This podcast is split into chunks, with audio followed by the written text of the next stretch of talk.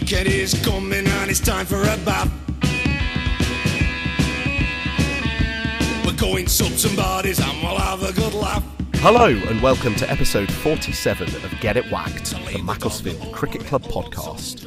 Over the coming weeks and months, we intend to go behind the scenes of Mac CC and meet some of the players and characters at the club, find out some things about them you never knew or most likely never wanted to know, and above all, hopefully have a few laughs along the way.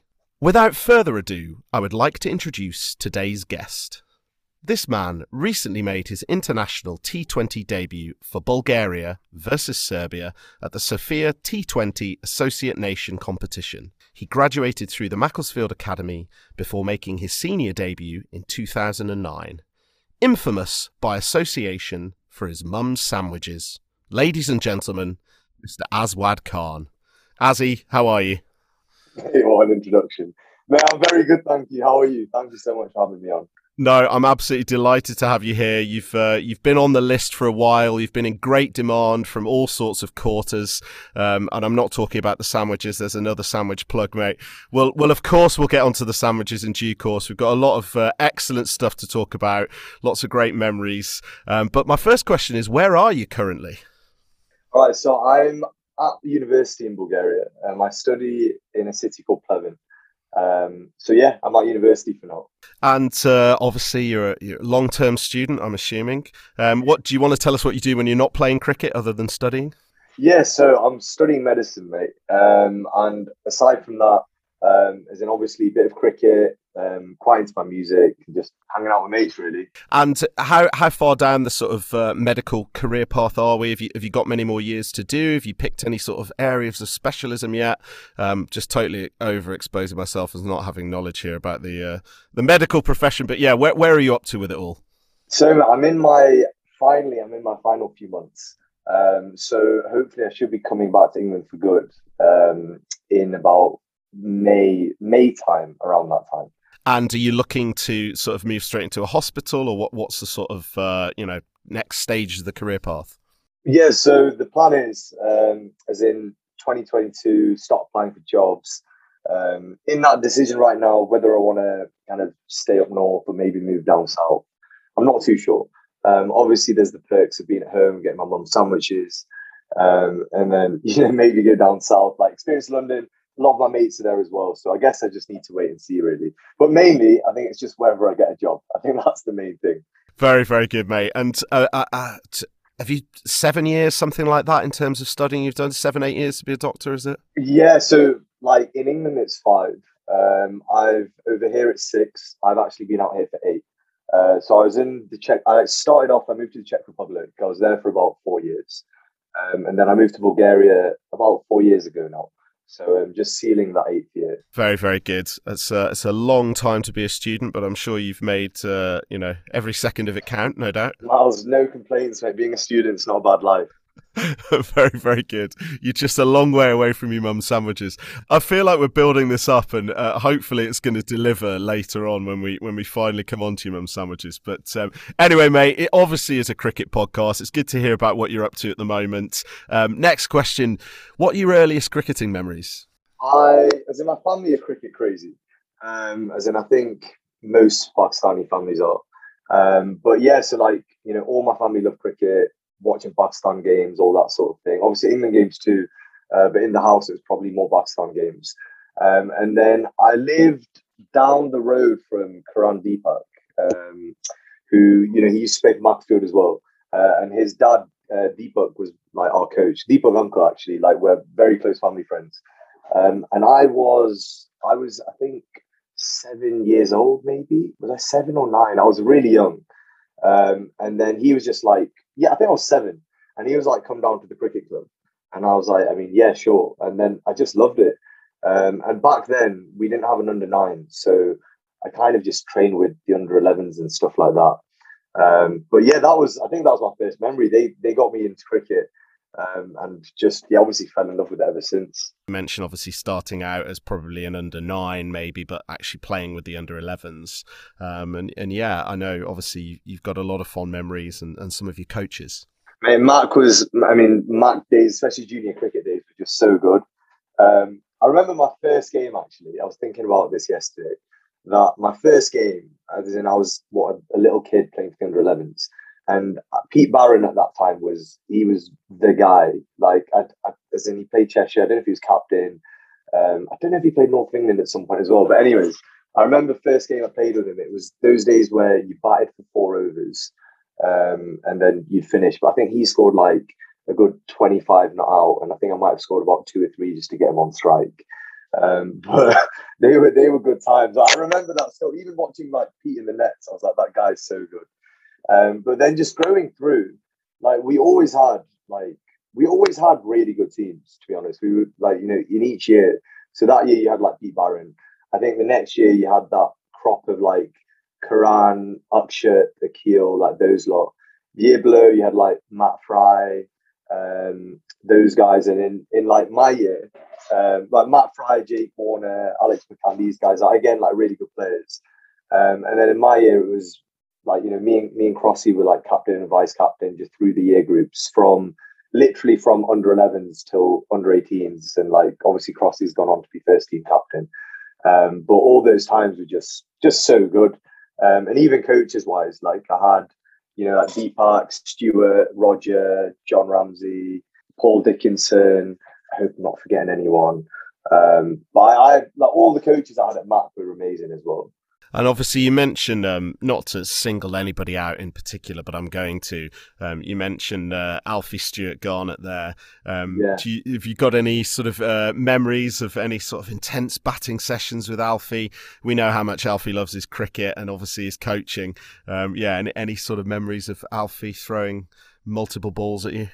Maz, I'm gonna have to say it's more nightmares to be honest, because like there's no, no, there's there was nothing worse than like you're having a nice little net session and then Stuart would just pick up the ball, and you're like, oh no, come on. Like even to this day, I don't reckon I'd be able to play him. Like I know, and the way the thing is, I know he's a batsman back in the day as well. But I always remember like a he's really really tall, so then the ball would bounce obviously a lot.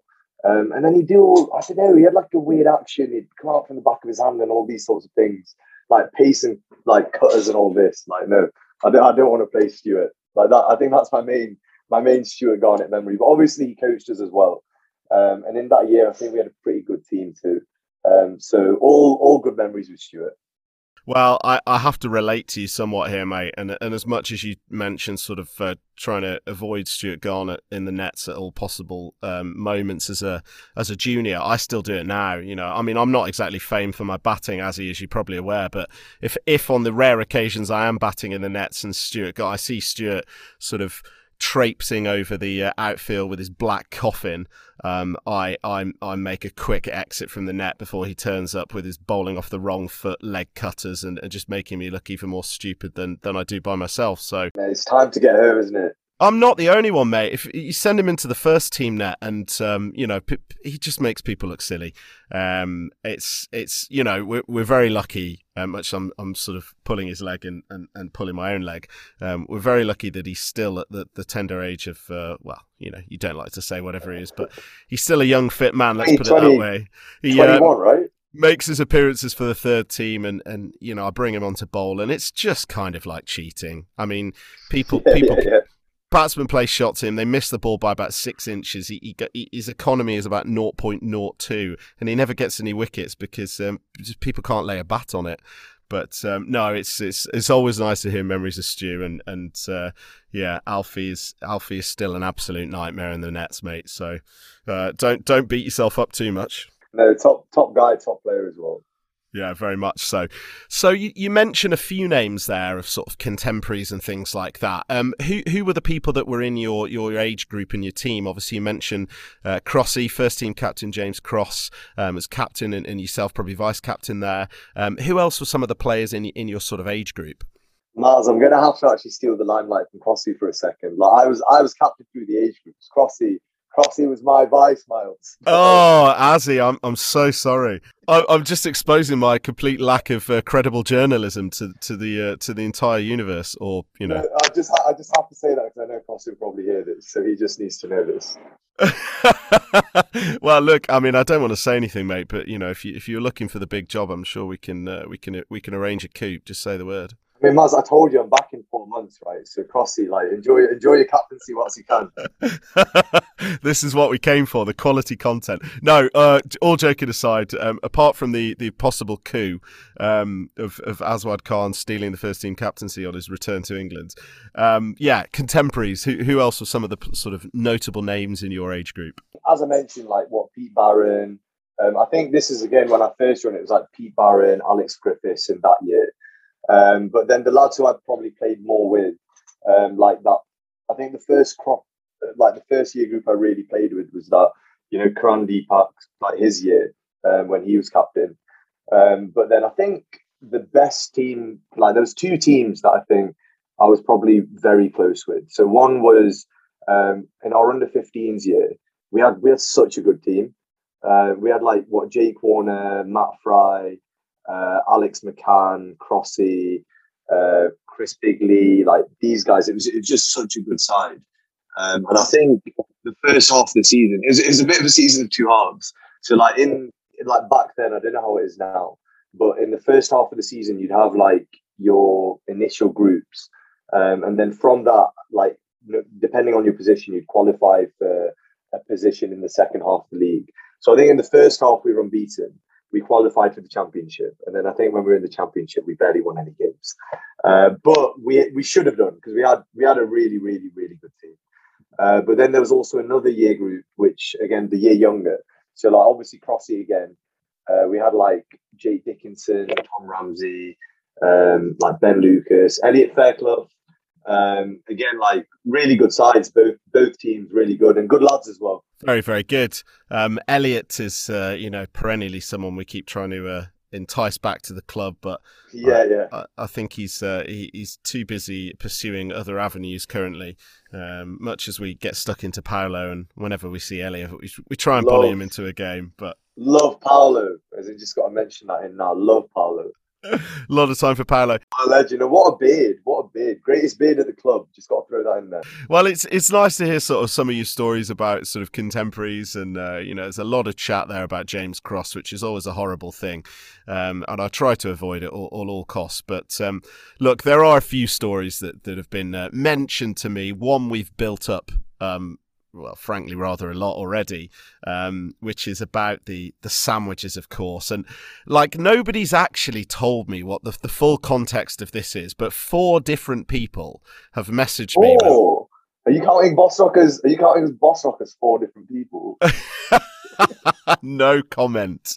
Um, yeah, there, has been a couple of mentions about your mum's sandwiches, so please, you know, set the table, dish up the sandwiches, and tell us what it's all about.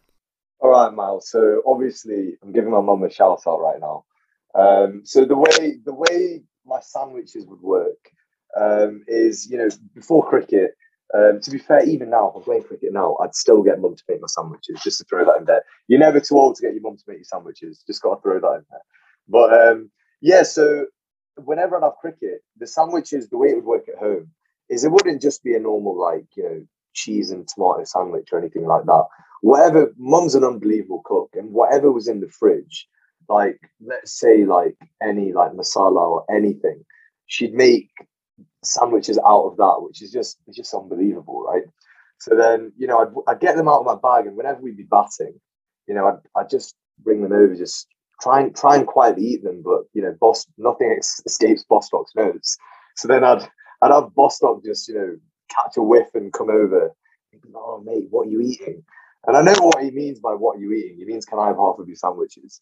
So then it was, it, so then yeah, obviously I'd have to give, I'd have to share with Bostock, and he's is one thing you'll never forget. Whenever I chat with Bostock about how how are you doing and how are your mum's sandwiches, so.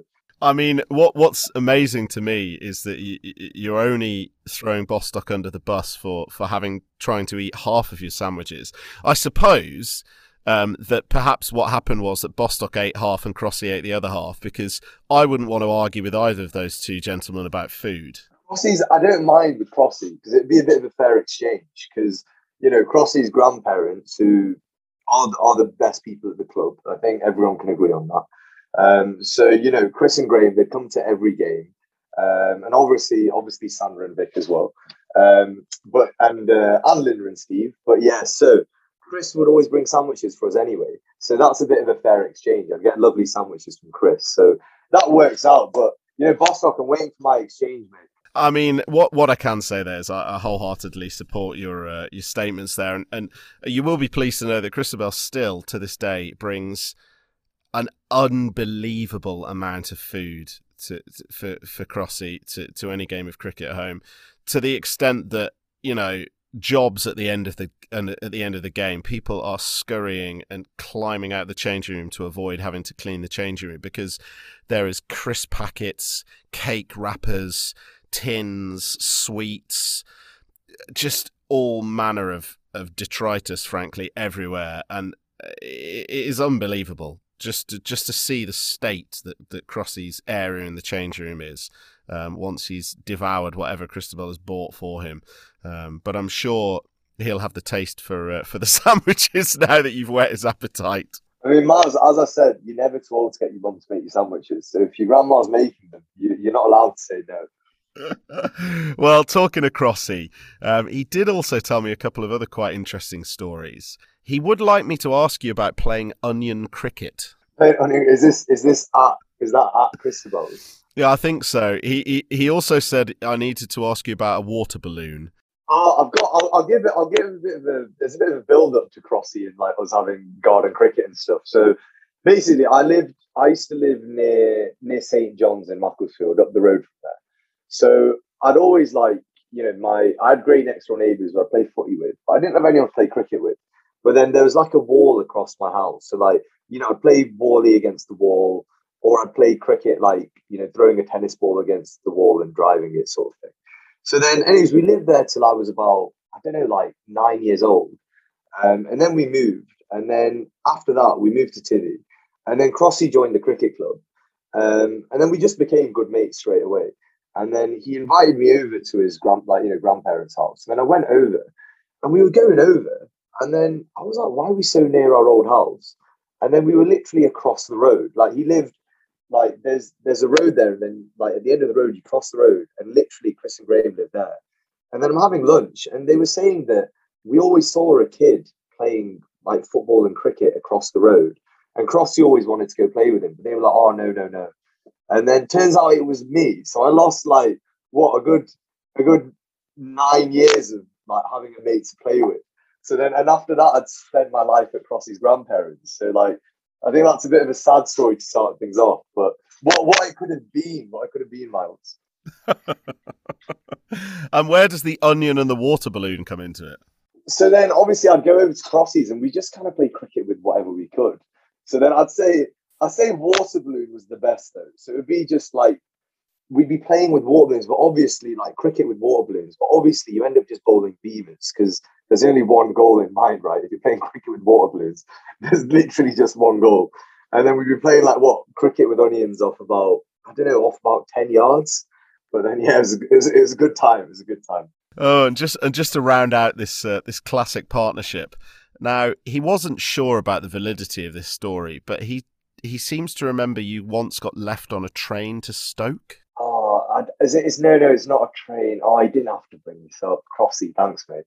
I, it's, not, it's not. It's not a Stoke. So we had a game against what Stockport. I think it was Stockport Georgians. Um, this was this was sadly under 15s. I'm I'm way too old to, for this story, like you know, to have taken place. But um, all right, so we're going. We're playing against Stockport Georgians, I think. And um, so I get to the ground. And by the way, first thing is I was always late. I was, you know, I was always the one who'd to, you know, get told off being late.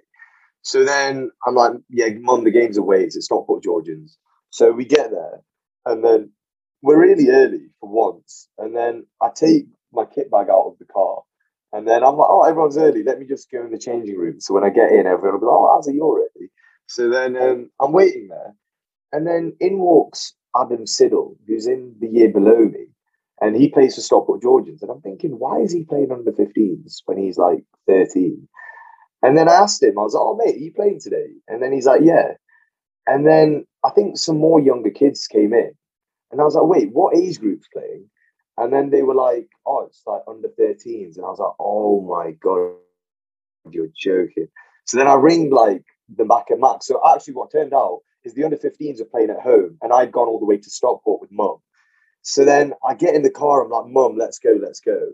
So then we get to Mac, and then again, it was we used to just turn up in whites, but at this stage, it got to the point where you're not really allowed to turn up in whites anymore because it's village.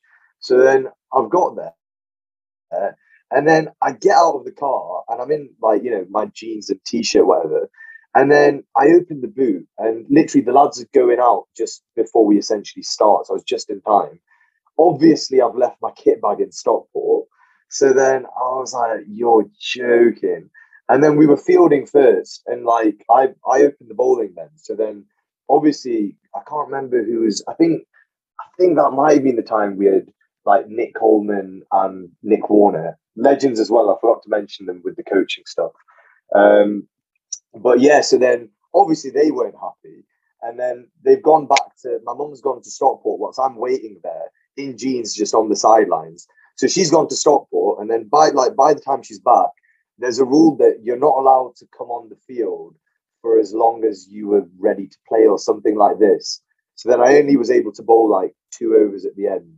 And like, yeah, Miles, it was just an absolute shambles. Like, I'm glad there weren't fines at under 15s because that would have been very hefty. That would have been a lot of sandwiches you'd owed. Oh my days, it would have been. It would have been. So, so my mum would have had to suffer for my mistakes again. Oh no, nightmare. Oh dear. Well, lastly, ra- rounding out some of the, the little funnies and and and whatnot. Um, your great pal Harminder Froggy Matharu. Oh, what a, what a guy! What a guy! He would he would like you to confirm or deny whether it was in fact you that was seen riding a white horse down the road outside Old Trafford with a very large Pakistani flag during the 2019 World Cup, because he has it on good authority it was you. Well, I would I would say yes, but we got absolutely hammered that game, so I'm going to say no. I'm, I'm gonna, I'm, I'm, I'm, for that reason, if we won, then that'll be my profile picture to this day. so he, at the time of this game, he was so desperately trying to convince me it was you. He was sending me all these messages and these pictures saying, "Oh my god, have you seen Azzy? Have you seen Azzy?" He's so good. He's riding a horse down uh, outside Old Trafford. Of course, to which I did not bite one one iota. But to this day, he's still convinced that it was you on the big. Why didn't he get me in on it? I would have fully played along. I would have gone along with it now. Probably, come on, mate. Right, mate. What what I'd like to do next is is move on to uh, some stats for Mac. We we like a bit of stat badgering. I don't know whether you do. Um, and then a couple of games that I'd like to talk about. One for Macclesfield, and then um, obviously to cover, uh, you know, your your recent foray into the world of international cricket for Bulgaria. But um, yeah, we're going to cover the stats first, mate. Just have a little talk about these. Are you much of a stats man? Oh, mate, I'm a cricket badger, so of course I am. Of course you are.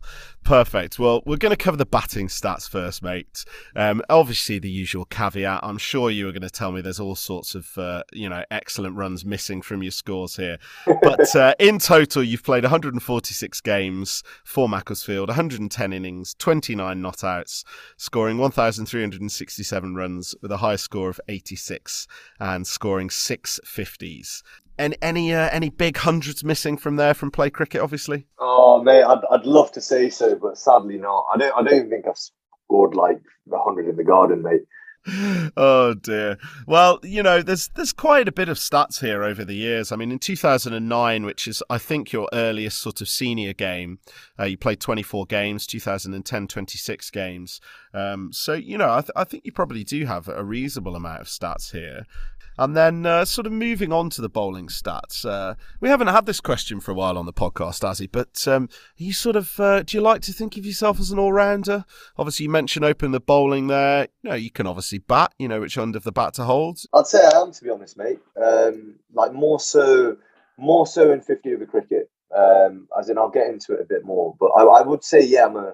I'd say I'm a bowling all rounder bowling all rounder. Well, let's cover the bowling stats here then, buddy. Um, in total, you've bowled 430.5 overs. Uh, for Macclesfield, 52 maidens, taking 118 wickets with a best of five for seven. Um, average 14.7, striking at 21. Decent numbers there, I would say, for the bowling. You pretty pleased with that? Yeah, pretty happy with that. Very, very good.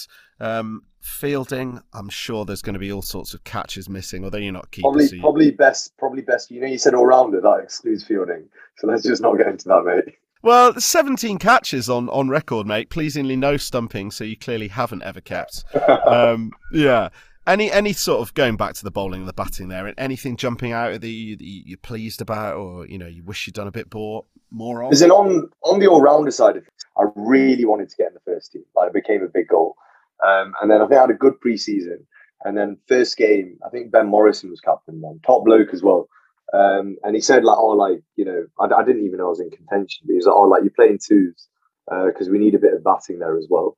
Uh, but you know, like keep working hard. And I was like, all right, cool. Um, and then that season, like you know, I was working hard on my bowling, and then I got injured after like the second game bowling. So then I ended up just batting for the season. So I think that was the point. Maybe I started batting a bit more out of force. Um, so I'd say from then I became more of a genuine all rounder. Very, very good. So moving on to uh, a couple of games here now, Azzy. There's, um, you know, there's a game from Macclesfield you're quite keen to talk about. Um, this is from the 4th of May, 2013. Um, this is the second 11 Premier Division Macclesfield Twos versus Urmston Twos. Um, Macclesfield won the toss and elected to field, with Urmston posting 205 all out in 47.2 overs. Um, by the looks of it, yourself, you opened the bowling with a certain Barney Cutbill that day. Um, what do you remember uh, about, firstly, the Urmston innings, and, and obviously come on to tell us why you were keen to talk about this game? Yeah, so as in that's the game we lost that game, didn't we? Uh, if yes. I'm right, that's yeah, yeah. yeah. So yeah. We bowled. I think we bowled first, and then um, like you know the bowl. It wasn't. It was more about the second innings. I think that was the reason I was like, this is a good game to speak about.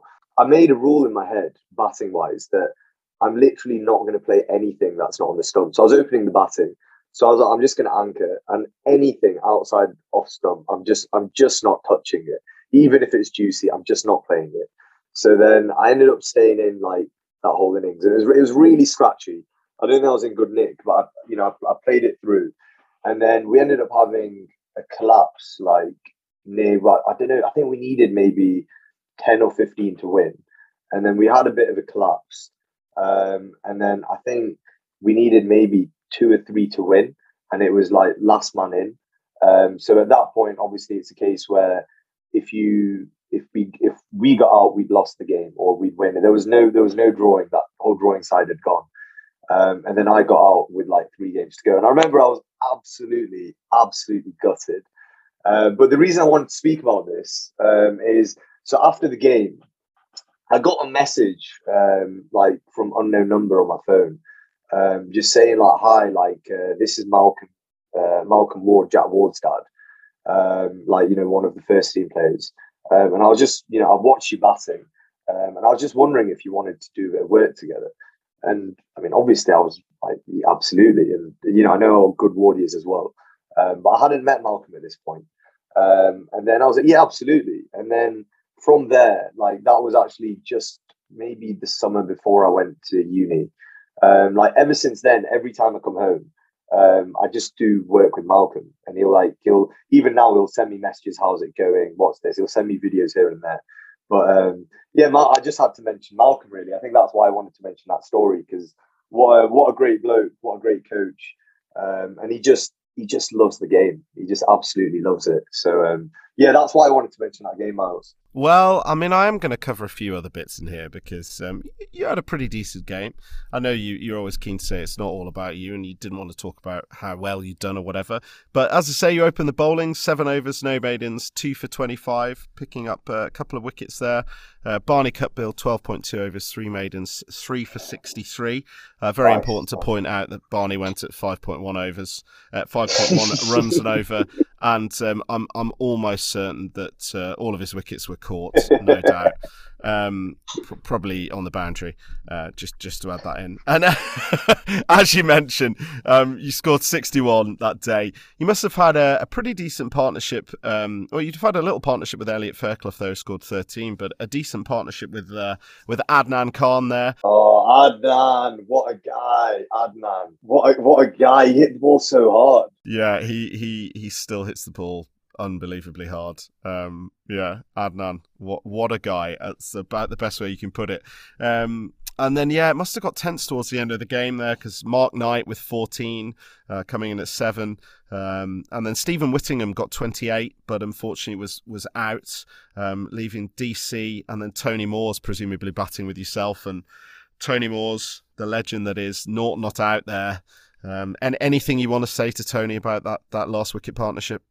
Tony, I'm sorry I couldn't pull through. It still hurts.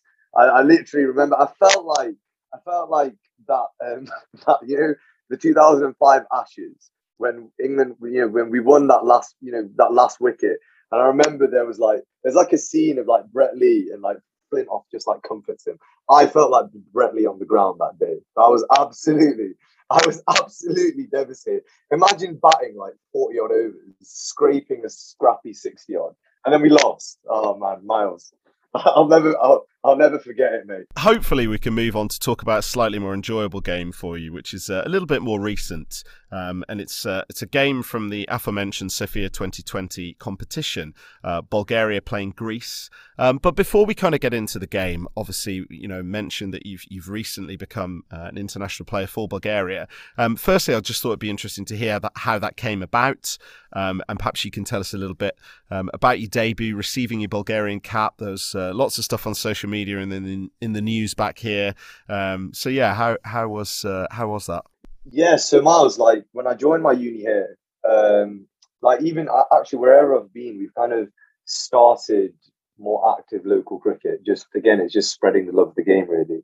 So like when we, were, I was in the Czech Republic before, and over there we had like I think we picked like the 10 best players at uni and it was they were all like 10 really really good players and we had the same like we had a five on five same team for the whole year and we play like twice a week. And looking back the standard was really good. Um, but that was a good time and we named it like the npl uh, which was like the Nezhedin Premier League. But that was that was a really good time. And then I came to Bulgaria then what about four years ago. Um, and we had one tournament a year here.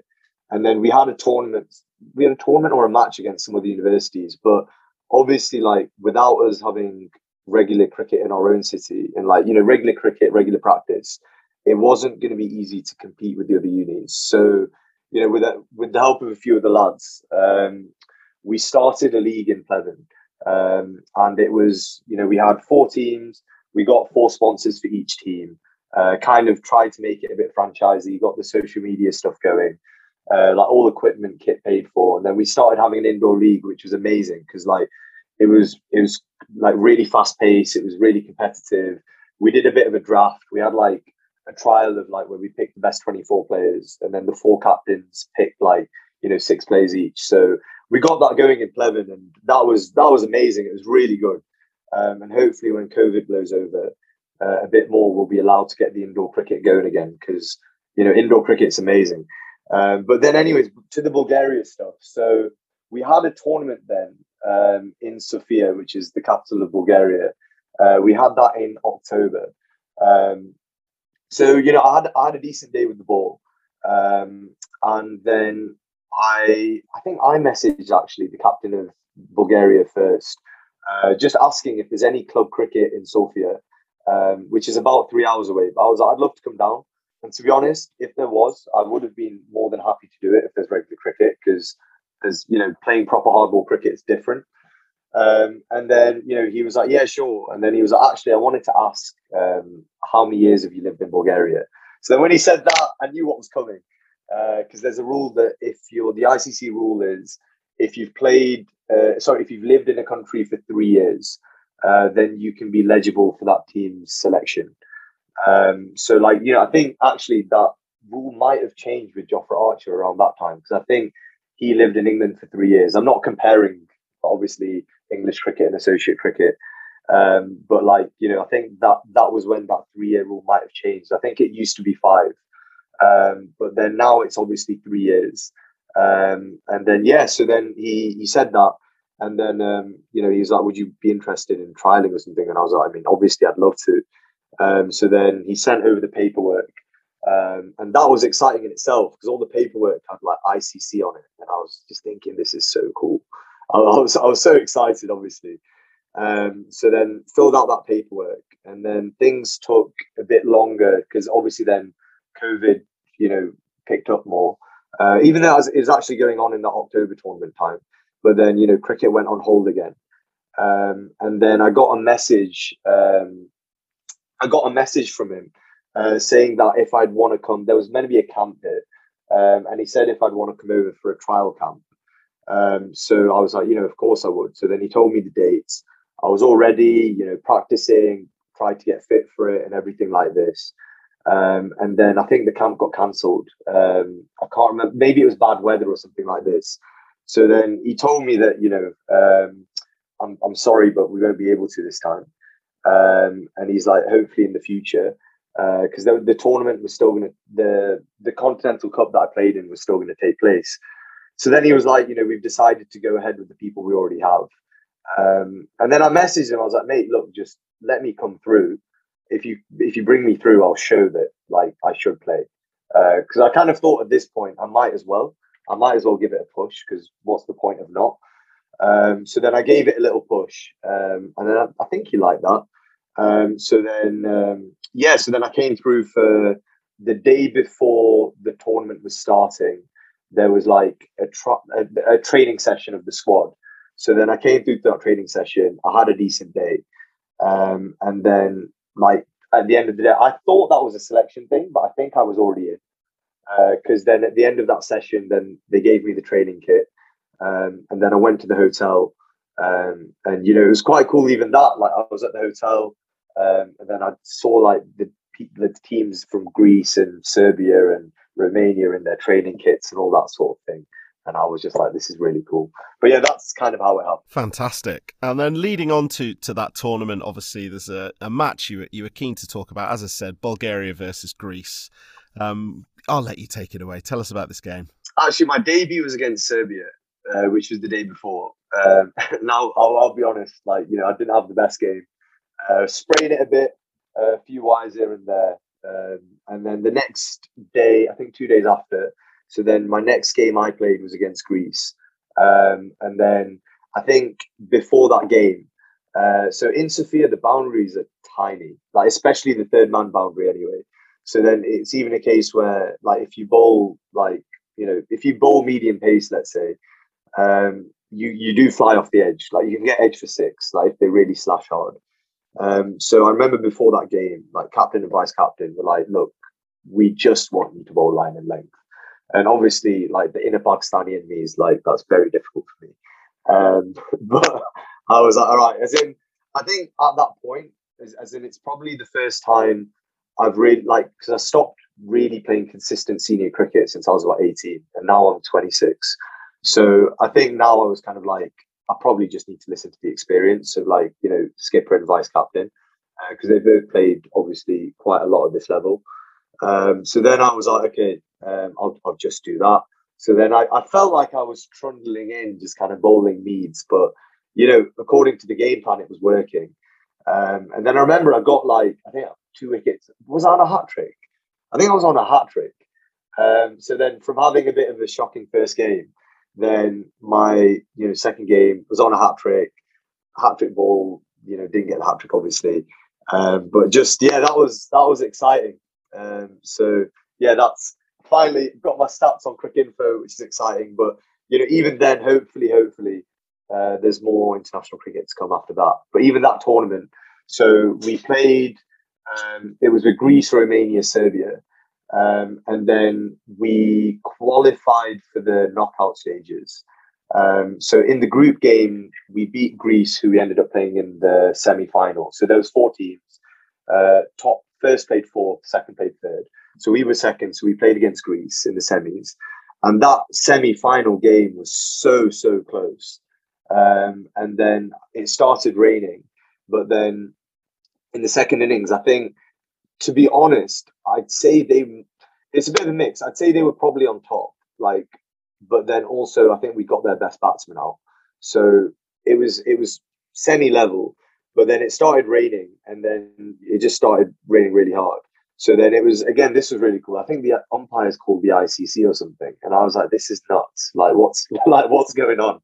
Um, but then we ended up qualifying for the final, Um, and yeah, we came we came second. So I've got um, we didn't actually get medals, um, but um, yeah, proud to say I'm an international silver medalist, which is which is really cool. Fantastic, and I'm sure there will be uh, hopefully many more caps, runs, and wickets for you uh, for Bulgaria in the the years and seasons to come. Hopefully, hopefully. Now, Azzy, um, obviously. We like to have a lot of laughs here on Get It Whacked and, and take a trip down memory lane, discuss some of your memories and your experiences, have a few funnies in there, you know, with all our guests. Um, but for the next half of the podcast, I would like to to switch the focus to to much more serious issue. Um, following the recent revelations, um, of course, by Azeem Rafiq about Yorkshire Cricket Club, and subsequently the implications uh, about racism, diversity, and inclusivity in the wider game of cricket. As a proud British Pakistani, I thought this would be a very, very good opportunity to allow you to talk about perhaps your experiences within cricket, um, covering those issues of, of, of racism and diversity, um, not only at Macclesfield, but you know further afield in, in, the wider game. So I just really want to give you that opportunity to to speak about that, um, perhaps offer your perspective, and indeed, hopefully, um, allow us to you know give some education to people and just really talk about what is a, a very serious and, and difficult issue for the game at large. So, Mars, before I get on to the segment, uh, well, sorry, before we get onto this segment, um, I just want to say a big thank you to you and to Mac for actually making the time to speak about this. Yeah, and also for giving me the opportunity to speak about it. It's something obviously I'm very passionate about. You know, I'm, I'm really proud to be the person actually having an opportunity to speak about this. So thank you very much. So I actually also want to just give a little disclaimer that um, any of these incidences I'm going to speak about, um, I'm not going to mention any names uh, because for me that's not what this is about. And any of these incidences, um, like you know, I'm not going to mention the institution's names, but obviously two plus two, I'm sure people will figure it out. But any of the things I mentioned are specific to the people, and they're not specific to the institutions where these people were a part of. Because any time in any of these institutions I've ever been a part of where I've reported racism, it's always been dealt with very well. So that's a thank you in advance to the institution I'm a part of, and just just please don't connect the two uh, before I get into anything a bit more. So I'll start with actually with you know school days. Um, so you know my parents moved to England uh, like the year before I was born, and one of the big reasons they put me and my sister into private education, and actually I think it was the main reason, is you know so we experienced less racism than they felt we would um, if we were at a public school. So, you know, I think though we did experience quite a lot, I think me more than my sister, if I'm correct, because uh, I think with guys it is just a bit different in like sporting atmospheres and things like this. Um, but I think you know that that was one of the main reasons, and we experienced maybe less than we would have done. But even if we experienced less than we would have done, I think it, it was a case where because of the environment we were in, maybe what we experienced was like a bit more covert. So, like, you know, just to put that in other words, maybe it was a bit, you know, a bit more subtle than it would have been otherwise. So yeah, I'll get into things a bit more about how it kind how it kind of was, and like this does include like I'll try and connect it with cricket as much as I possibly can. So with the Azeem Rafiq side of things, like I think most South Asians whether cricket related or not cricket related, like, you know, cricket fans listening to it, or even just minorities in general. I am going to try and focus a bit more on South Asian side of things because I think it's under discuss. Um, but just speaking about, you know, all ethnic minorities really that listen to it, I don't think anyone was surprised, which I think, I think that's, I think that's sad more than anything. But even like just for me personally, I was listening to it and I was, my reaction to these revelations and things coming out was more just like, I'm so glad that someone's speaking about this, but not really that I can't believe this happened. I was just the case of like I'm not surprised. Like I'm just I'm just glad it's kind of out in the open. I'm going to speak a bit about Azeem Rafiq, but not too much because I think really and truly everyone who's listening to this um, probably is quite well read on that and knows things in detail. So I'm just going to mention one thing that Azeem Rafiq said in his test, like in his testimonies. Um, he said one thing about Michael Vaughan that Michael Vaughan might not remember, as it didn't mean anything to him. And I think in the whole thing about Azeem Rafiq. That was the one thing that really touched me because I found that really relatable.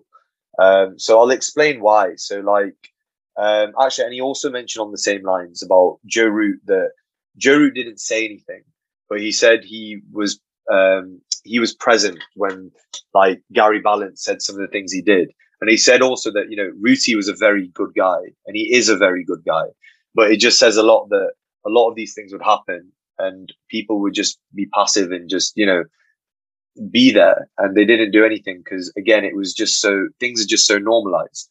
So i'm going to link that a bit into my personal experiences. So like with that like if i connect these things to like the point i said about michael vaughan that you know he might not remember as it didn't mean anything to him i think a lot of this happened at school where like school and uh, like cricket and just a thing of a lot of it would seem harmless like you know there's things that are malicious like people saying the p word but then there's things like, you know, people making terrorist jokes, which I think that's one of the things I hated the most.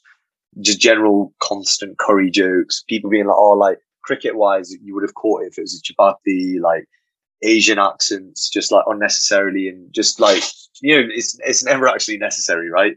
And one of uh, like arranged marriage jokes and just all all these sorts of things. You know, people might think that, oh, like you know, it's just it's just it's just banter really. But then one of my friends, um, Omer uh, Iqbani, he wrote an article recently that was in Al Jazeera, um, and he wrote he said a quote which I found quite again relatable. That he said, "There's a special type of humiliation when you're insulted about something you have absolutely no power over," um, and that's that's really true. So like you know, with all of these things, it's a case where people might just think it's banter and whatnot, but when you're when you're the only person, like especially in a minority situation, let's say if I was the only Asian guy in like a predominantly white school, you kind of take it to an extent because you realize you've got to pick your battles a bit. So like, you know, my my way of going about it, everyone has different ways. But maybe I was a bit luckier that I was quite I, I'm quite a loud guy. And if anyone said anything to me, I'd maybe just give them like, you know, times two stick back. And that's just the way I've gone about it. And I always have. So maybe things that didn't get to me as much as other people. But then I feel more for those other guys, maybe weren't as loud, who were a bit quieter and just had to kind of take these things in silence. And maybe they didn't have the people to back them up. Azzy, firstly, uh, just a, a, few things for me. Obviously, um, you know, I know myself and, and the club were, were really keen to kind of allow you this this sort of floor space or airtime, if you like, to talk about these issues. Um, and one of the things that personally I'm, I'm really trying to do is is to not kind of uh, interject too much here because I think it's really important that you are allowed the space to kind of make the points and talk about the things that you want to without necessarily um, me um, perhaps coming across as sort of leading leading the conversation or uh, you know anything that I perhaps do with the normal sort of side of the podcast. But a couple of things I, I just want to sort of pick up on there. Um, but before we do that, I mean, you know, I have to say a lot of credit to you. It takes a lot of uh, sort of bravery um, in these situations um, to, to come forward and speak about things. And I know you, you mentioned there about um, you say, "Oh, thank God, someone like Az- Azeem Rafiq has, has done what he's done." But you know, the same can be said about you. It, it takes a lot to, to step forward and, and talk about these issues. Um, so I, I, really do sort of praise you for that. But just a couple of things that you mentioned there that that I just want to quickly touch on there's a kind of like line you could perhaps take from what you've said there, which perhaps I think some people would be guilty of falling into. And listen, I, I, I will say, undoubtedly, in my life, I've probably been guilty of this, and I'm sure lots of other people would, whereby, you know, perhaps in your head you think, well, something you're saying isn't necessarily racist in the sense that you as an individual don't intend it as racist. Um, and you think that, like you say, it's just banter, or you can say something, or you can make a joke about if it was a chapati, you would have caught it. Um, do you think that we're in a, a kind of a, a, bit of a watershed moment where perhaps, hopefully, one of the good things that can come from all of this is that, you know, the realization to, to some individuals that actually just because you think something isn't intended as racist or as a way to insult someone that that making a you know a joke about someone's culture or their background actually isn't acceptable especially by the standards of now. Um, and do you think that that's as i say a sort of watershed moment where perhaps people will realize that you know you just can't say that sort of stuff anymore even if you don't mean it as racist? Because at the end of the day it's uh, just because you don't intend something, it doesn't mean that someone won't interpret it that way. I won't give a yes or no answer. I'll, I think I'll explain what my thoughts are on this because again, it's something that I'm quite passionate about. So I remember when the Black Lives Matter protests, especially online, were really like, you know, were really active. And I think I had a conversation with someone who isn't on social media. Um, so then their thing of you know, there, there, there was a lot of really good information, education, awareness, and just points for people to have moments of self-realization just going on in that period. And it was it was an amazing, amazing period because uh, I've never seen things so active before. I've never seen people not from a certain community sharing things about a community that they're not a part of, um, and people genuinely empathizing with, you know, like in this case, it was black people uh, which which was incredible. But then I remember having a conversation with someone not on social media, and they were like, "I don't see the point of these protests and all that sort of thing because it's a case where people protest, and then soon after, um, things just become the same." Um, and then I had a conversation with them. I was like, "Yeah, but you're not on social media. Like all of these things going on.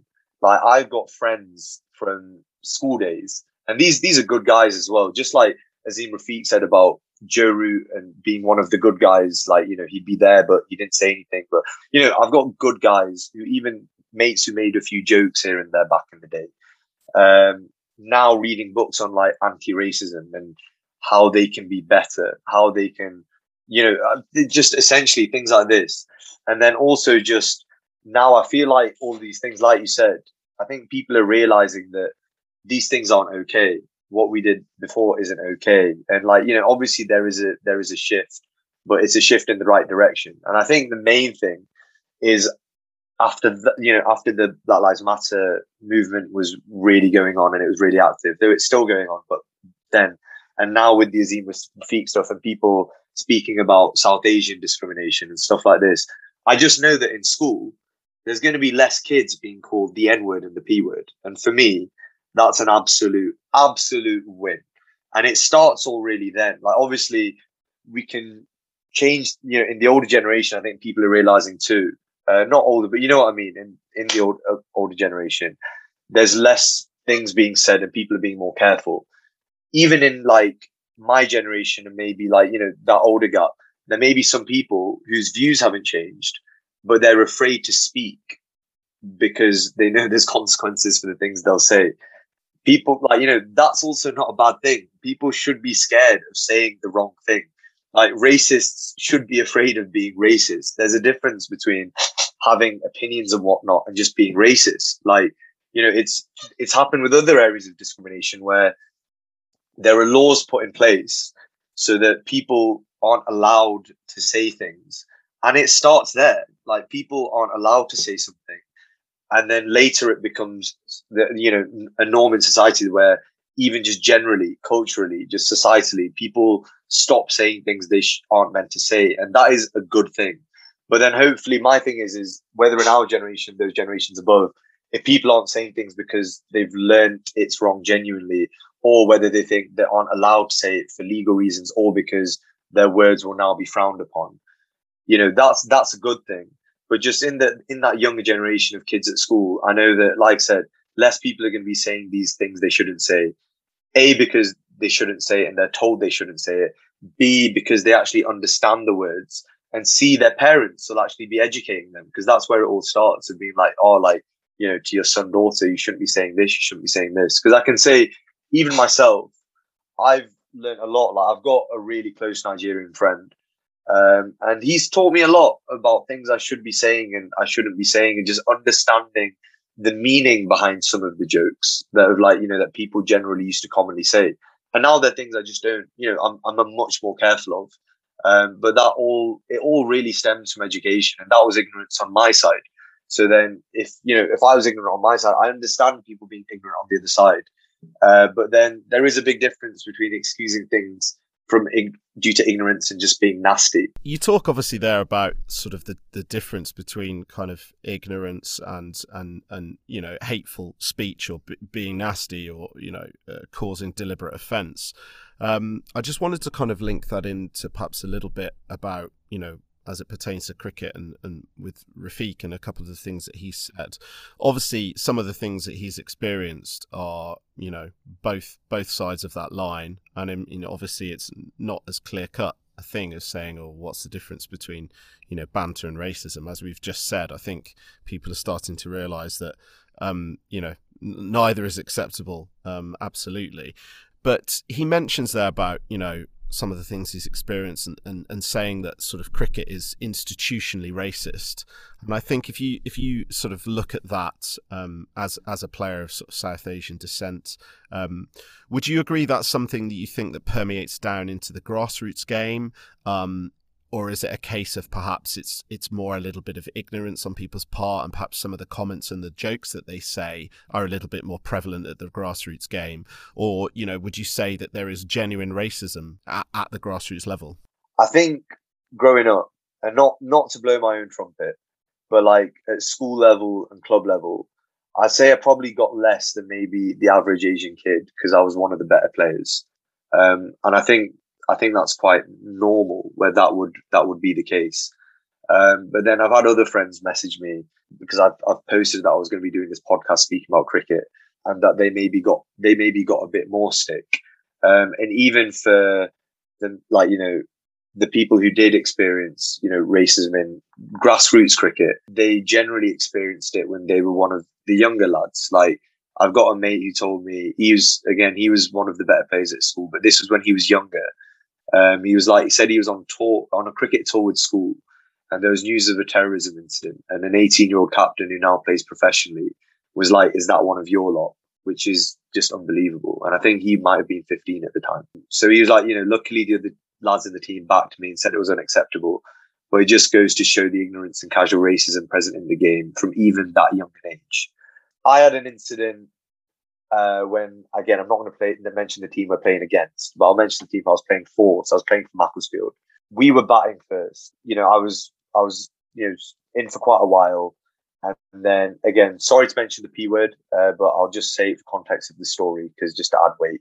So then I hit their hit their leggy for a few boundaries, and then he starts giving me like you know packy this, packy that, this that, whatever.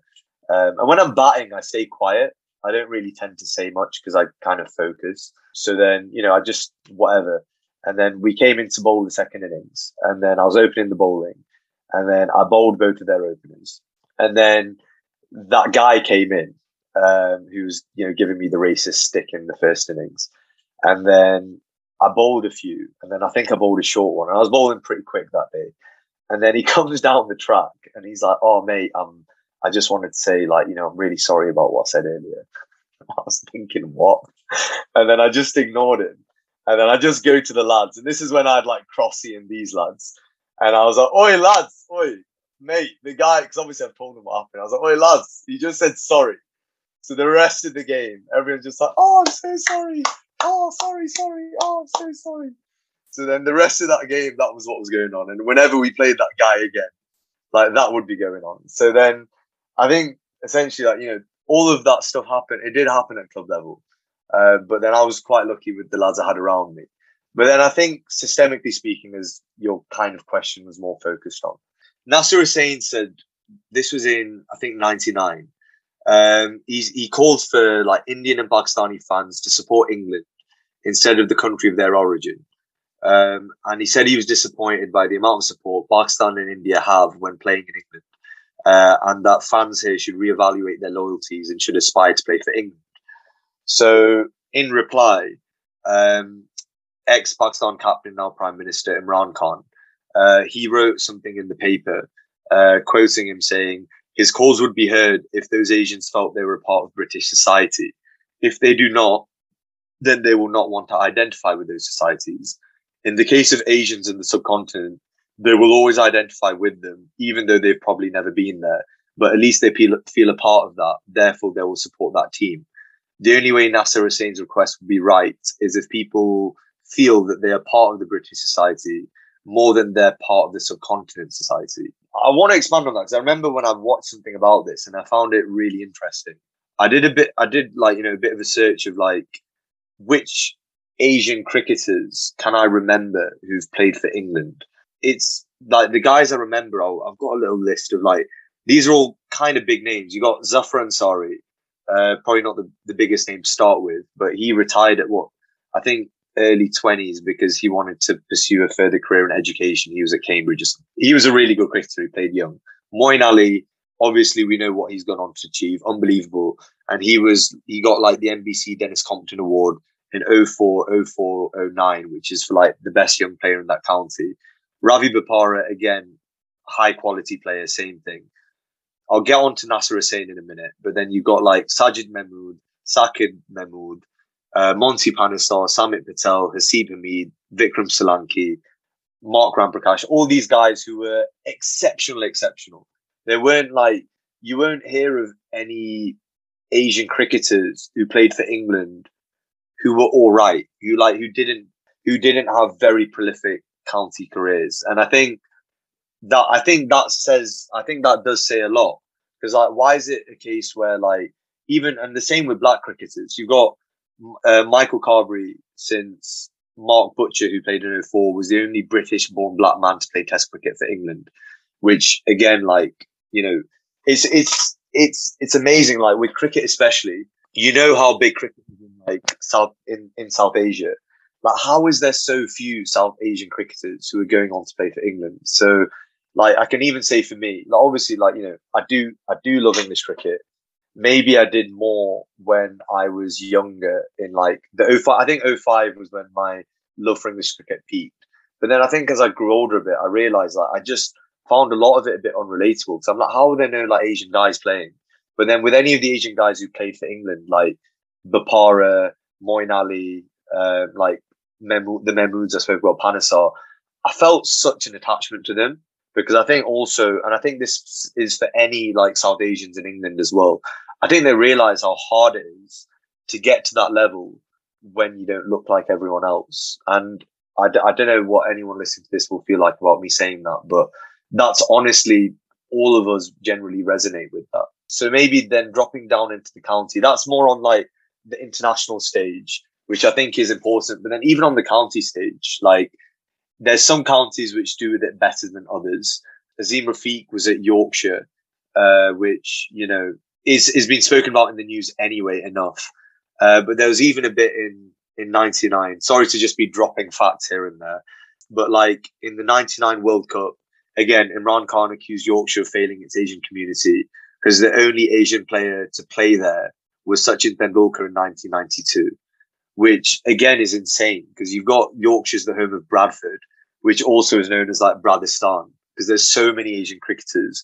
You've got the MCC university cricket teams for, I think, Leeds and Leeds Met is joint, and like Leeds is one of the MCC unis, which obviously has a lot of Asian cricketers. So how are there none of these guys playing for Yorkshire? Again, it's I I just I just find it insane like these cities which have got such densely populated Asian communities, of course they've got so much cricket. Like look at me, I was I was I was born with a bat and ball in my hand. It's I just find it insane that you've not got more people playing at that level. So yeah, Miles, that's my views on kind of the higher level. When it comes to a club level, it's a bit different, and it also is a bit different with some of these counties too. But like at club level, like I can say for myself, like maybe I experienced less because I was always one of the better players without blowing my own trumpet, but at like club level and school level. I was I was captain of my school growing up. I was captain of my club growing up, both till both until like I was about 16, 17. So I guess maybe I didn't experience as much then because it doesn't make sense. Who's gonna in your own team and whatever, who's to discriminate the captain? It, it makes no sense. Uh, but again, I have to say at that point, props to my school and my club for giving me that opportunity hear, hearing you talk about that um, and sort of relating it back to you know grassroots level and in, in your experiences there personally, would you say that perhaps one of the differences is that at a grassroots level, if if a player of of an, from an ethnic minority, using a really broad term here, um, mm-hmm. is involved in a team, um, there's obviously that camaraderie and that acceptance within the team, or at least you would hope, which is by the sounds of it what you've personally experienced. But would you say that the the dangers or the issues that arise um, at a more grassroots level come from opposition players, and that's perhaps where our our focus should be in terms of um, you know inappropriate language or you know misguided banter or indeed just plain racism. Um, would you say that that's perhaps where the difference might lie between some of the stories and the experiences that Azim, Azeem Rafiq has had compared to say yourself or you know any, anybody in your position at, at a more grassroots level? I think a lot of it depends on your environment, Miles. Like, let's say at Mac, like I had one experience where um, I actually forgot about this, but one of the lads messaged me when I posted a story saying, "Has anyone got any like racist like experiences in cricket they'd like to like you know let me know about so I can share them?" Um, there was an incident at, at Mac where one lad said something racist to me, and then my line was always like, you know, people talk about things are changing now. My line back then was always, if it was funny, I, I actually look back at things and I think I was too lenient. Uh, but my line was always that if it was funny, um, I was okay with it. Uh, or if I found it funny. If I didn't find it funny, or if I hinted, hint, like if I um, could detect any hint of malice, uh, then I had a problem and I'd call out the issue. So then I remember the cricket club, someone said something malicious to me. This is in junior cricket. I told the coach, and at the time my coach was Paul Dickinson, uh, and he came down on the kid like a ton of bricks, as he should. So then, like I said, I was personally I was quite well protected uh, at club level, and the same at school level. Any incidences I reported to school were very seriously dealt with. So again, I was quite lucky. But then I think it depends where you are, because like I've got friends maybe at other schools um, who or like other schools, other clubs who weren't as well protected again, I've got I've got a mate who told me that his his dad was the coach at a cricket club.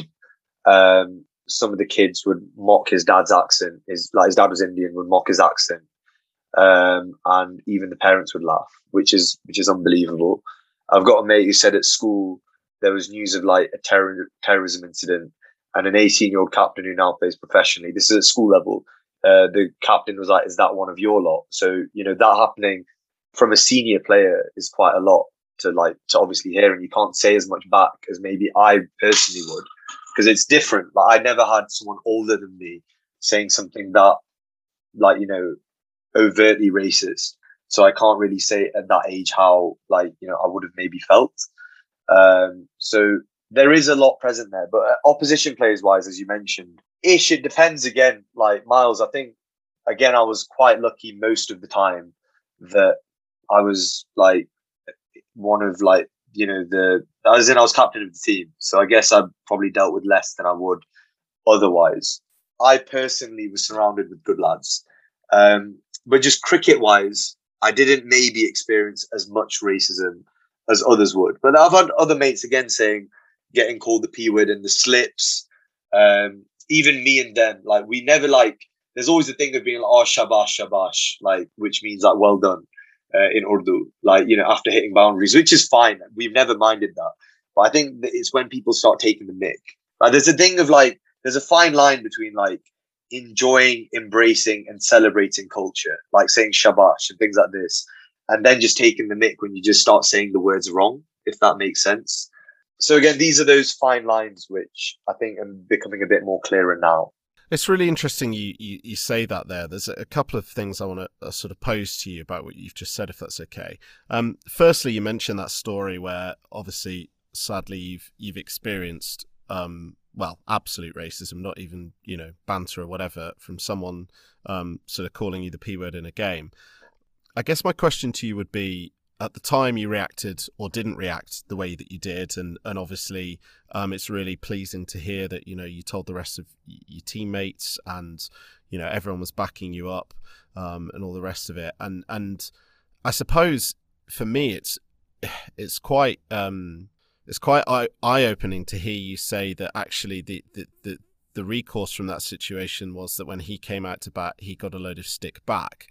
Um, you know, which in some senses is, is good, and I can hear that you, you know you enjoy that memory to to some extent for that reason. But I guess my question would be if, if we look at it by today's standards, would you like to think that if you were in that position now, or a, another player from South Asian or, or, an ethnic minority was in that that situation, would you hope that you or anybody else would deal with that situation differently rather than perhaps not saying anything and then letting your your your cricket do the talking? It's a mix. It's a mix, Miles. Like maybe now, I was going to get into this a bit further about what I think we need to do. So I will I will save that for a bit later because I think that's probably better to speak about at the end of this. But maybe there is a part of me which would just inform an umpire. But then at the same time, I think there is there is there is a part of you which like uh, for me I was like confident enough to be like I know I'll let my cricket do the talking. At that part I kind of just wanted to do that anyway because I was like you know I'll take it out on the pitch. But even then obviously I think there should be protocols in place of what you need to do in those situations, especially as a kid. Because I think at that age, even looking back at it, if I'm being totally honest with you, as a young kid at that time, I think I did, and we don't, and I think I felt better for that because all my friends supported, sort of thing.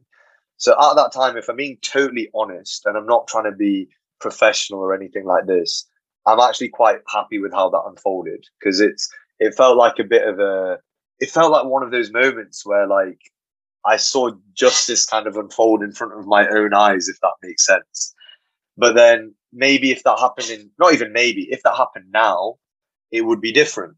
Like I think there would be two cases. A, I would like report it because now it's different and I know things would be taken seriously. Not that I don't think it would have been then. It was just I decided not to say anything at that point. But I would have probably dealt with it a bit differently now. But even then, I probably still would have told the lads, and I would have expected the guy to get sledged. So it's it's a. If I'm being honest, Miles, I think it's a mix of both. Yeah, I, I, I thought you know that's probably what you would say, but I guess you just hope that in this day and age that you know anytime somebody makes a comment like that, it's it's reported and, and dealt with. Hundred percent. Even even then, like if there was a protocol, like the thing is, Miles, actually, I didn't actually report anything to the coach then, and I haven't actually reported even generally like if I talk about my racist experiences at any institution I was at, I reported very few, but I only reported the ones that really maybe more so got to me, which was less because I was quite thick skinned just because of this. Like, I think that kind of made me how I am.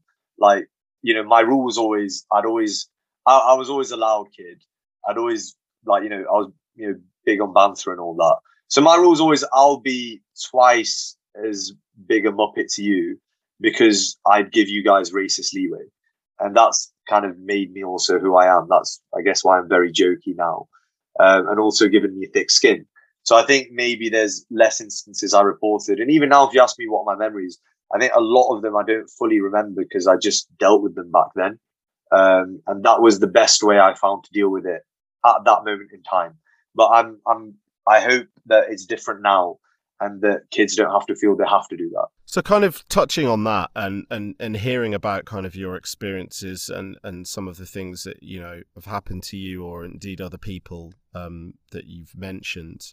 Um, sort of taking this forward, and I know I mentioned earlier about whether this might potentially be a watershed moment. I mean, you hope that for for for the good of the game and indeed society at large, not just for cricket, that, that this is a watershed moment, um, a bit like you know the Black Lives Matter. In your opinion, what would you say are the ways that we can look to move forward, not just as individuals and, and cricketers, but obviously as a society um, at, at large? I actually had a conversation with someone, which I'll I'll bring to this because I think it's the best way for me to explain it. Around the time the Black Lives Matter movement um, was very active, and obviously the protests were going on and everything. I had a conversation with an older person and an older Asian person, and they were saying that they don't feel these protests will do anything. Like they were like, "What's the point?" Like things people protest now, and then you know a week later things are forgotten, and things just get back to normal. So like you know, I kind of gave the side back of like, I don't think it's the same because I think you're just watching mainstream news. It's it's not the same as maybe things were before where protests maybe didn't carry the same weight. Because I do think at a higher level, it's more difficult for things to change. But, you know, we have to focus on everything in our own space. And if we can make things better in our short space around us, then, you know, eventually more small spaces will improve and that makes a bigger space and that those bigger spaces make a bigger space and eventually things as a whole get better. So like going back to that time because i just thought it was amazing. It was it, was incredible. Like there was so many things shared on social media of like information awareness whether people were able and comfortable to protest in person. People were protesting online as well. So there was both sides of things and both sides carry as much weight in my opinion like, you know, it's important to have people protesting these things in person, but also online. Like, you know, your message may, instead of reaching that one person you speak to in person, may reach however many people with you have a network online. And even if one person listens, that's great. Like that's that's what the goal should be. So like just looking at that time, like I feel like it is all a bit of a watershed moment, as you said. Like, you know, I think things have changed where whether it's a case where people a uh, understand the meaning of things and the reason behind things. Like you know, people understand say what the N word means. To speak about the P word, which I'm just going to mention the meaning just in case nobody knows. So, just so Paki translation is not translation, but the reason people use the word was they used to use it in Paki bashing, uh, in quotations, uh, in the late 60s and in the early 70s. So there is a negative connotation with the word. There's traumatic like memories with the word. And generally, when the word is said, it's not, you know, is isn't even if it's said in with like positive intentions, it's just a word that shouldn't be said. So it's not the same as Brits as people confuse. It's not the same as Aussie. It's not just a short form of Pakistani.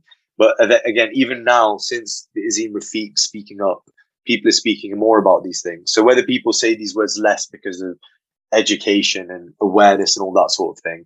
Or if they say these things less, not just this, but other things less, whether they say them less out of fear that they'll be called out for it eh, or ostracized for it or face any legal complications or like anything at work, whatever the reasons are that people are being less racist, it's good. It's a good thing.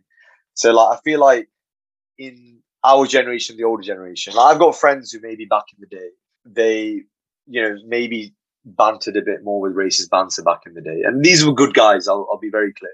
But now who've like told me that they're reading anti-racism books and things like this, like that's amazing. Like they're actually making an effort to understand things now. Because like again, these are good guys who genuinely didn't mean anything from it. But you know, now they they won't make the same mistakes. And I'm sure they'll teach their kids the same things that what these things mean. And that's really the steps forward. But then also on the other side, you've got people who probably don't agree with the things that are being shared. People are being like, no, if I want to say the P word, I'll say the P word. But then maybe aren't saying things in public now because they know they will face the repercussions for it.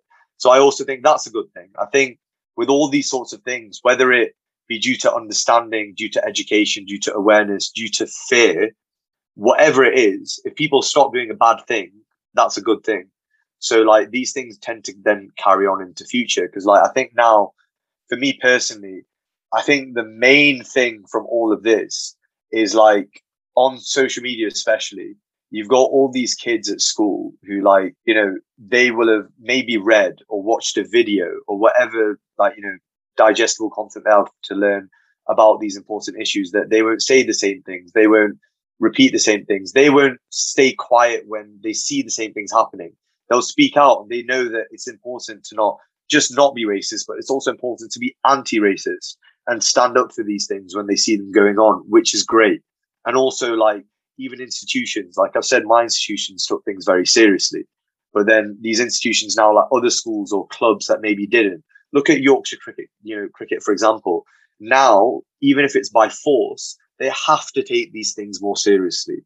So hopefully, you know, in the younger generations, things will change. In our generation, things are definitely changing. So, like, all in all, it's all very, very, very, very positive. And I'm so glad these things are being spoken about. Azzy, I just want to uh, firstly sort of say thank you so much for for taking the time to kind of talk about these issues and, and meet this challenge head on. Obviously, it's something you're very passionate about, as anybody that knows you can attest to. And and for those that don't, just listening to the words that you've said and, and the points that you've raised and the experiences that you've shared, both personally and, and behalf on behalf of the people that you know. Um, you know, like I said, I just really want to take the time to, to, to credit you for that and, and just to say, um, you know, how, how, brave I think you are in, in dealing with these issues and, and facing them head on, um, you know, on behalf of lots of people who perhaps don't have the opportunity uh, to have their voice heard. Um, I know the club are obviously very proud of you um, and everything that you've achieved and, and indeed, um, you know, the messages and the things that you've said in this podcast. From the club's point of view, perhaps before we, we wrap up and finish a bit more broadly, um, I know that um, we have been looking very internally at some of the things that we can do to to promote more inclusivity um, and and promote all the things um, that that we feel that we need to get better at, um, not just in the wake of of the Azeem Rafiq um, scandal, but just largely um, and wholly as a club. Um, are there any things? Are there any things that you feel like you know you can perhaps speak to that that we could be doing to improve as a club? Like there's a Sky Sports segment about what they're doing for South Asian cricket. And the ECB have actually put in a South Asian action plan, which is amazing. It was put in place by Lord Kamlesh Patel, who's Indian. Um, and this is just to create more opportunities for South Asian communities, increase involvement, build relationships with South Asian communities, and all this sort of thing, which is great. But obviously, that's a, a higher level, which, you know, hopefully things will improve and all that side of things on that. But then I think generally, like I said, with the social media and your own personal space side of things, I think like Mac and with other clubs and other schools and everything, like, you know, we can follow guidelines and all this, of course, but if we can improve things in our own space, then if we make Mac a safer place and like, not that it's not a safe place already, but, you know, the most welcoming place it can be with all these sorts of things, then I think that's really the first step. And we don't worry about who's higher. We just worry about doing things as best we can in our own personal space. So like at my university in Bulgaria, so like I organize sport over here. Um, and we had a racist incident. And at that time, we didn't have a protocol in place. So I think this maybe relates a bit when you asked, would you have done differently about that racist situation you had in a cricket match before? So then this was with football. We made a protocol like, so we posted it. First thing was, you know, if there's an incident, inform the referee. Second thing is the referee uh, has to inform the sports manager who's present, which was myself or my colleague at the time. The third was the match will be forfeited in favor of the team that has been targeted. Next was the antagonizing team will be banned from the rest of the competition. And the last bit was that AIM Sport, which is our organization, would submit a formal report to the university for the matter to be officially dealt with. So I think having like these clear protocols and especially if Mac developed one themselves. If I was, you know, A, if I was at the club, I would feel comfortable and I'd feel confident that A, my club take these issues seriously. And B, it's not just that they say they take it seriously, they're actually taking action to take it seriously. And they're showing it by having a formal process in place so that I'd know that if anything would happen, what will my club do? What will what will the club I'm a part of do? Um, and also, I'd be very proud to play for a club that are showing that they're proactive about these issues. And if I was a young kid at Mac again, um, not that I didn't anyway, I'd be gathering as many people as I could. But then, you know, if I was uh, like on social media nowadays, if I saw Mac have got this racism protocol in place to keep their young Asian players or their young minority players safe, and not just for racism, this is for any form of discrimination. I'd be so proud to join that club. I'd be excited. I'd be like, oh, okay, this is a club I feel safe in. This is a club who are proud of me. This is a club who want to celebrate our culture and our diversity. I'd be so proud to join that club. Um, and I think if Mac and if more clubs around, and it doesn't always have to be like speaking about things like, you know, Azeem Rafiq directly, we can just take those issues of that someone's spoken about and just think, what can we do to make our club better? And I think if Mac did something like that, it would make me even prouder of the club than I already am for like giving me an opportunity today to speak about this. Fantastic, Azzy. I mean, like I say, I just really um, give you a lot of credit for everything you've said, and I'm sure you know everybody will will really enjoy listening to, to what you've had to say and, and hopefully take on board um, some of the things that you said. And, um, you know, it's something we as a club and individuals can can work towards so we'll be better at. I'm I'm sure, like, yeah, Miles, like even as a club, like I have to say, like, I always felt very, very, very comfortable at Macclesfield. So and Abbey College, but I didn't play cricket there. That was where I spent my last year. But all the clubs uh, I've been at, um, and like you know, any institution I've been a part of, I've personally been really lucky. So again, just want to say a big thank you to everyone there. But I remember, like like I said, all my coaches who took things very seriously. Even at school, like my principal, he was so serious about racism. Anytime that was before you know these things were as openly discussed as they are now. Um, so I felt so comfortable there because I had, again, I knew I was part of an institution that took these things seriously.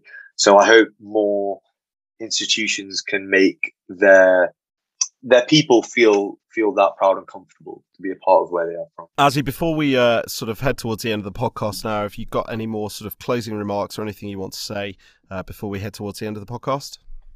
Uh, Miles, you're so good at this. Um, I've had I've had a few lads message me uh, just saying like you know from Mac, uh, actually from other clubs as well, just saying that you know um, Miles is Miles is class, isn't he? Like he's just doing some great work for the club and all this sort of thing. So Miles, the club is so lucky to have you. Uh, it's unbelievable what you're doing, um, and just thank you again. Thank you to you. Thank you to the club. Uh, it's been really exciting uh, to do this, and I'm really proud to have done it. So thank you very much, mate. Mate, you are far too kind, and um, as I say, you know, all credit to you must go to you for this for this podcast and just covering not only your you know rich cricketing history, but also a very very important issue that's transcends far beyond cricket and is you know um, something that as as we have discussed, we we all need to sort of look at ourselves and and and look at the ways that we can improve. So heading towards the end of the podcast, mate, it's uh, it's always pretty typical that I um I ask people what their their sort of plans are for the coming year and, and next season, and the the big burning question has got to be, Azzy, are we going to see you back at Victoria Road? Miles, I'm not. I can't say yet, mate. Um, as in, how's the first team captain not called me up yet? Um, so I guess I'm waiting on that, and then we'll go from there. I need to need to speak terms and conditions and everything. I mean, obviously, by the sounds of it, mate, we'll have to be putting in some sort of application for special dispensation for you to play as a, a fully fledged international cricketer. I mean, we might not even be allowed to have you. you Miles, you know the terms. I've told you. I was Cross's captain back in the day. You know what it's going to take to get me back. So the the coup is coming. Is that what you're saying? I mean, your words, not mine, Miles. well, listen, you've got my vote. I mean, I won't put that on the air, but you've got my vote. I'm glad, mate. I'm glad. Other than that, mate, uh, sort of uh, pulling your leg a little bit, slash applying a bit of pressure, because of course we do want to see you back at Mac. Um, what are your plans for the sort of coming year, um, and you know, into into next season? As in, first things first. Um, I really, really want to try and you know play for Bulgaria again. Um, yeah, I was meant to go on tour to Romania in October. Uh, trained really hard. Went on like a bowling course uh, before that, which was amazing. Uh, course called Speed Camp. If any kids are listening who want to bowl quicker, um, so I did that. Worked hard, um, and then I got picked for the tour. And then I pulled my hamstring like three days before. Um, so I was a bit gutted about that. So then, really and truly, the goal is that's the main goal. I want to get picked and play again, uh, and also bat a bit more. I think I'm a bit used to batting in the longer format. So now cricket's really moved in that 20 over direction, and also all the Bulgaria cricket we play is T20 cricket. So I want to get get in the side um, as more of a regular and more permanently, um, and see if I can continue playing when I come to England. I don't know what the situation will be, uh, but obviously club cricket wise, uh, Miles, it's going to have to depend where I am. Um, if I'm up north, uh, then obviously you know uh, I've I've been playing some cricket at Mobley recently. Great guys too. I have to mention them. Um, I don't know if I'm allowed on a Mac podcast, but obviously Mac as well. Um, great, great lads. I'd love to play with Crossy again. I've not even tried out the new Mac nets yet, which I have to do. Um, and then obviously it depends where I am. So uh, Miles, we'll wait and see, mate. We'll wait and see. But I'm I'm just excited to get playing regular cricket again. Fantastic, Azzy. Well, look, as I say, it's been an absolute pleasure to have you on the podcast, not only to cover, you know, all of the issues and, and things that we've just discussed, but also to kind of go back over your, you know, your early cricketing life and, and some funny stories and onions and sandwiches and God knows whatever else. So thanks so much for taking the time to, to join us, Azzy, and look forward to seeing you soon, no doubt. Thank you, mate. Thank you very much, Miles. Mate, we'll see you soon. All the best. All right, mate. Take care.